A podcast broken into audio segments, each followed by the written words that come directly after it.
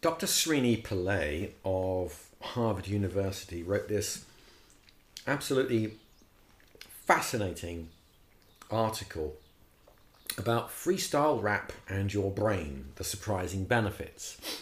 Now, from a work and business point of view, we're obviously talking about um, listening and singing to rap artists whilst you're in the shower or in the car, for an example, um, basically to make you feel good. But Dr. Srini Pillay, who I, I personally think is great, um, is advocating that this is perhaps more beneficial for you than you might think. What, as in compared to singing or what? Um, I guess. I mean, I suppose it's because most people don't sing rap. Well, hey, I do, but Yeah, badly. Yeah. um, but he talks about the benefits of it, which um, the first benefit that he states is that you learn to let go, and I think there's a lot of benefit for that. I'm not sure most people know how to rap, even to be honest. I think he's saying it doesn't matter. It really doesn't matter. He's saying just just let go. He obviously this is a, little bit um, Harvard-ish, if you, you know, if you'll allow me to say that, um, Dr. Pillay.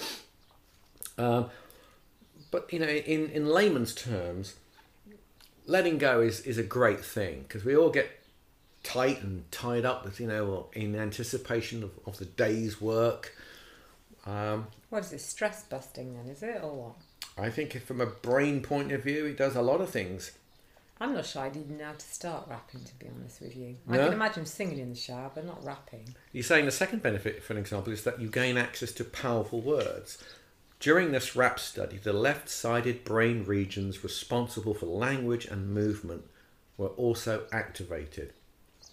Now, and then it continues freestyle rap requires you to find novel words and phrases that rhyme. This search technique or unique language patterns is a way to train your brain to become more creative. And that's part of his argument. I'm not I'm not denying that we all could be more creative. And the third thing he talks about is that you become a captivating speaker. In what format, sorry? I haven't got a clue. um, the rehearsed and freestyle rappers in the study had no difference in movement.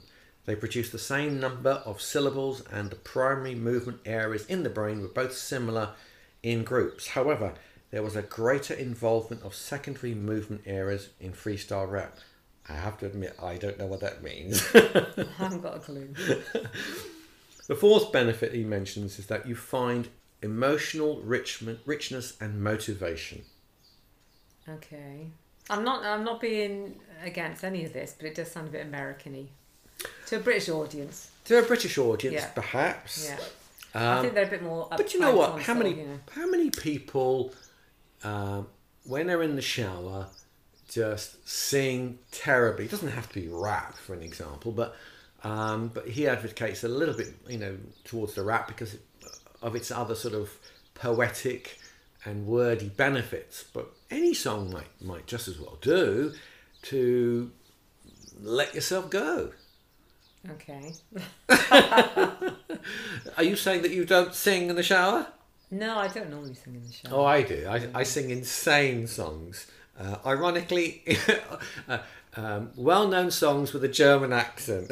Yeah, yeah. I think that's great myself. All Um, power to them. So More power to them. Well, I think this is not a bad idea. It just if it's a, if it's if for nothing else, it, it's a stress buster to uh, as a start to your working day.